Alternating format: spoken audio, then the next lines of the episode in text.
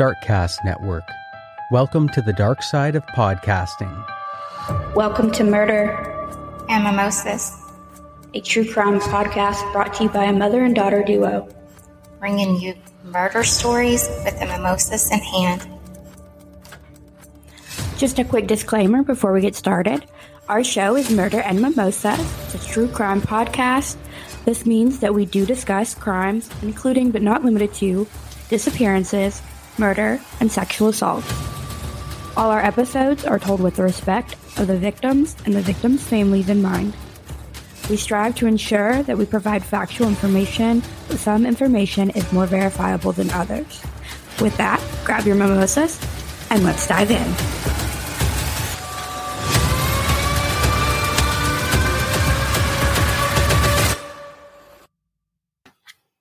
Welcome back to Murder and Mimosas. I'm Danica. And I'm Shannon. Today we are going to tell you the story of Brittany Lynn. So grab your mimosas, you sip while we share.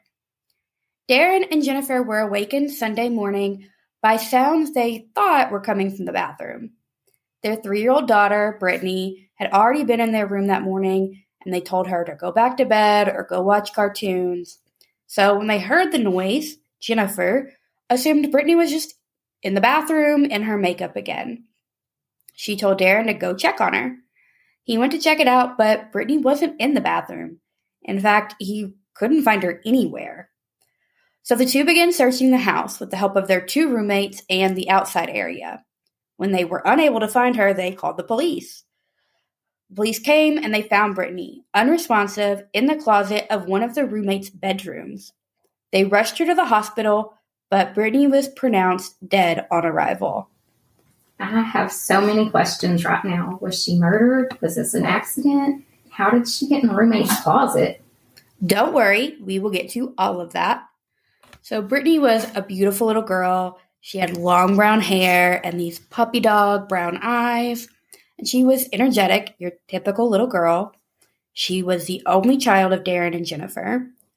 Darren and Jennifer had a four bedroom, about 1,700 square foot house in California, and they had rented one room to Steve Lopez, and he was a friend of Darren's from high school. And in fact, the two had actually been roommates before Darren and Jennifer even got married. Steve worked at Thrifty's drugstore and had an employee there, 24 year old Chuck Johnson, who also needed a place to stay. So Chuck and his wife had recently separated mm-hmm. again. So Darren and Jennifer rented him a room at their house.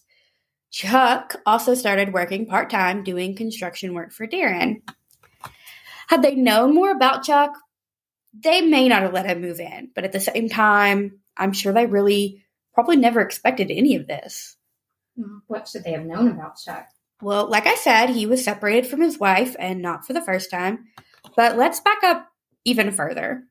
So, Chuck's parents divorced when he was a baby, and his mom remarried. His stepfather, who was abusive to his mother, although Chuck says he was supportive of him, um, he had stolen a BB gun from Kmart when he was 15. He was arrested, and his dad came and got him, but there weren't really any consequences for it. Chuck had trouble in school and was in special education classes and dropped out while he was in high school. While most teens you know, experimented and tried drugs and alcohol. He didn't really begin on a regular basis with any of that until he was 19, and then he says he drank daily. He ended up running into a former classmate in February of 1992, and they went and got high together on speed, and he became addicted to that from then on out. In fact, when Brittany died, he had been up for two days straight. Chuck started dating 17 year old Angela when he was 22. I don't think you would call this like a fairy tale relationship by any means. Angela got preg- pregnant pretty quick, and while pregnant with their first son on November 16th, 1992, they got into an argument and he knocked her down and beat her profusely. She gave birth two days later with a black eye and a split lip. Not to mention, as a mother, that's one of your most exciting days. And to look back at those photos and see that you or your son seeing those are his baby photos, That just breaks my heart. Of course, like most battered women, she didn't file charges against him. She stayed and made excuses for him. December of 1992, she calls her parents and tells them to come get her because Chuck's abusing her and she is fearful for their baby. So her mother heads over, and Angela is still on the phone talking to her father, while Chuck, however, is in the other bedroom now with their three week old son. So Michelle, Angela's mother, walks into the bedroom and tells him to give her the baby because he is flipping out again. When he refuses, she walked out and she said she's going to call the police. He had his son holding the baby under his arm like a football and walks to the wall mounted phone. He yanks the receiver out of Michelle's hand and says, This will fix that. He begins swinging the telephone around in the air and it strikes Michelle in the head. She ends up needing stitches and she presses charges. So, how were they able to call anyone if he pulled the phone from the wall? Well, Chuck and Angel lived in an apartment, and Michelle walked out, saw a security guard that she yelled to to call the police. Sadly, Chuck only served five days in jail for this. Angela doesn't leave him. They're going to try and work things out. And on January 16th, 1993, he beats her again. And this time she moves in with her parents, at least for a brief time anyway. She goes to confront him on February 19th, 1993, about money taken out of her account, and he starts to choke her. For the first time, she files a police report and he is arrested. Yet, something we see a lot with battered women, he promises he won't do it again, and the day before he's supposed to go to court, she drops the charges. But on the same day that she drops the charges for him, he wants to use her car while she's at work, and she says no. Well, like the man child he is, he gets irate and tries to throw the car in park. Wait, was Angela driving at this point? Yes, she tries to like block him with her arm and he bites her. He tries to throw it in park again, and this time he is successful. The car is spinning out of control and she runs off the road. She goes to a payphone and calls her mom, and he gets his stuff out of the car and he leaves. She says she filed a police report, yet sadly, she still wanted to work things out with him. Many other instances happened throughout their crazy relationship, and she ends up pregnant with their second son, who was born just 11 months after their first. Of course, it's an endless series of beatings, empty promises from him, and her taking him back over and over. Usually, we wouldn't add all the issues with domestic violence, but it is Domestic Violence Awareness Month, and we don't want you to be a statistic.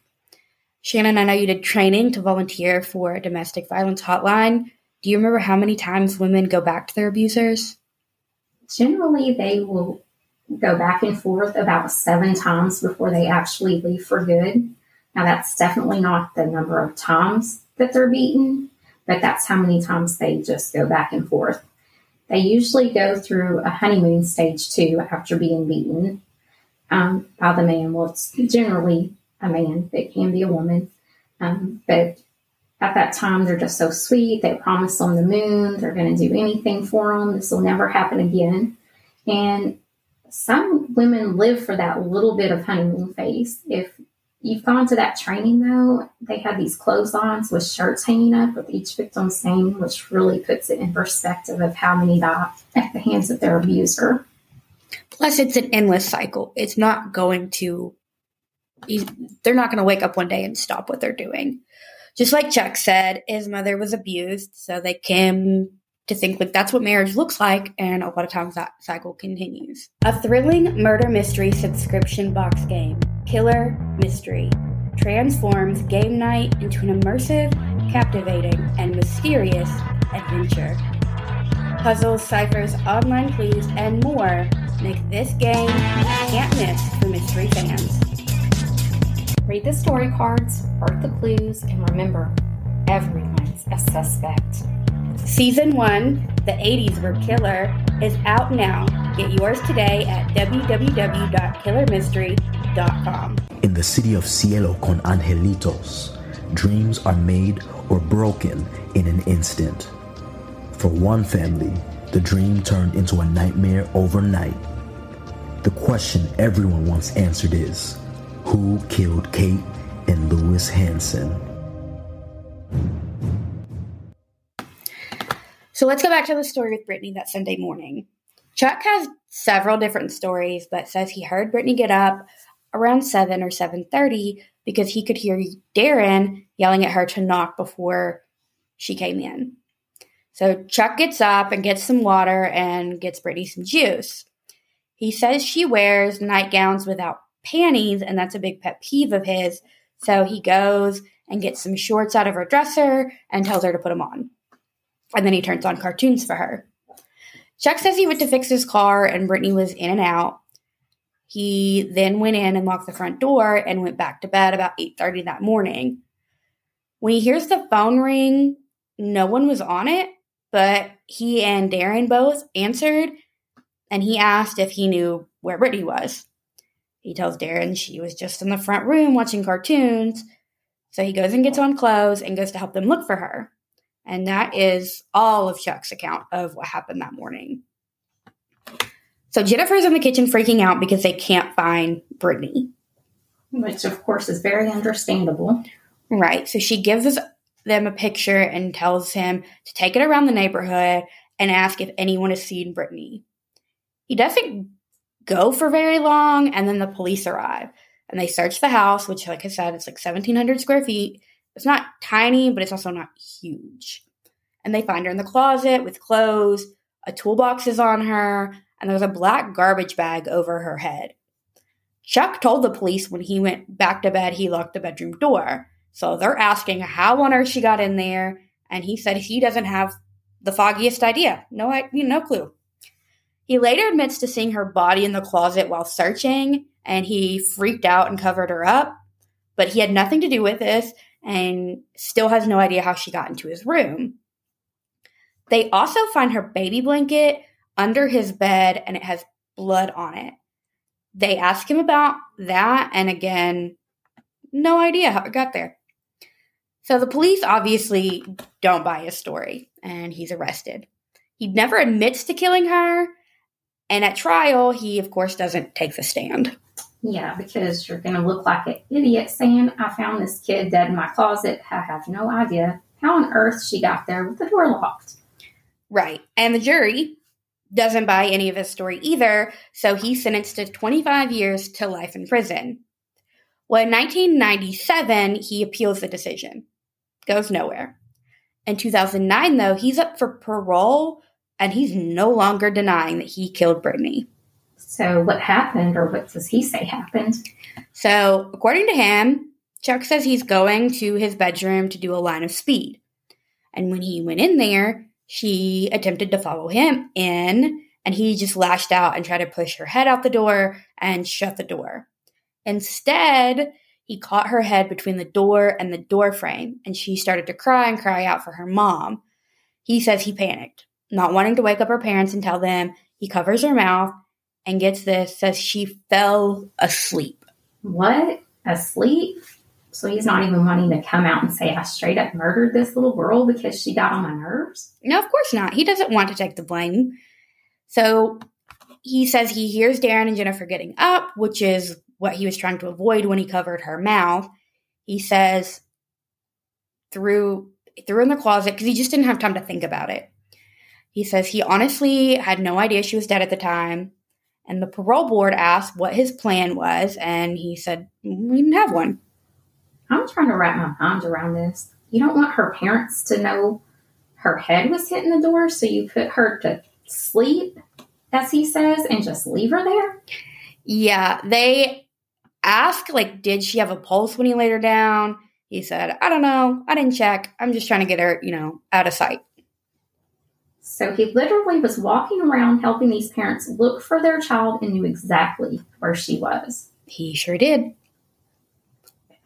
If he does supposedly wake up from the closet, or if she does, I mean, what's his plan then? Oh, look, she must have been asleep in my closet. Also, how'd you get those bruises on your face? Well, this guy's a lot of things, but clearly smart is not one of them. So, what's the official cause of death? It says homicidal smothering, From reading it, it stated that smothering with evidence of possible strangulation. She had a contusion above her upper lip. She had a laceration on her upper lip and evidence of an airway obstruction and then also some scalp contusions. What's so creepy or what would stay with me as a parent is that they were hearing her or probably hearing her that morning actually being killed.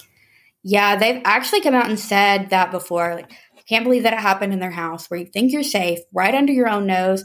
And I'm sure it's something hard to forgive yourself for, but they had no idea this guy was a whack job. Something else that got to me in the 2009 parole hearing, he was asked what caused him to kill her. He said she was following him around and he was stressed and she was just getting on his nerves. He was stressed because he hadn't slept in two days. He was stressed because he was separated from his wife. He said he was just irritated because he wanted to sleep, didn't want to have to babysit her, which no one asked him to do anything for her. And he brought all of the stress on himself. Also, how hard is it to wake up our parents and say, hey, your kid's up, or just go to your room and stay there? He even said, though, he paid rent there. He felt like a guest and he thought he was being nice by letting them sleep in. Yeah, I'm sure they're really grateful for his help. Does he think before he speaks at all? I honestly don't think he does, or he was trying to sound like he's really thoughtful while, you know, being questioned about a murder he committed. He ends up being denied parole in 2009. He has another parole hearing in 2016 where his parole is again turned down. However, November of this year, which is just a few short days away, he has another upcoming parole hearing. There is a petition you can sign that would be presented at the parole hearing and hopes to keep him in prison. And we will have it linked in our show notes and it will also be on all of our social medias. Also, since we talked about it being Domestic Violence Awareness Month, if you or someone you know is dealing with domestic abuse, please don't wait until it's too late. You can call 1 800 799 7233, and there is someone there 24 7 to talk to you and there are shelters in most areas that they can refer you to.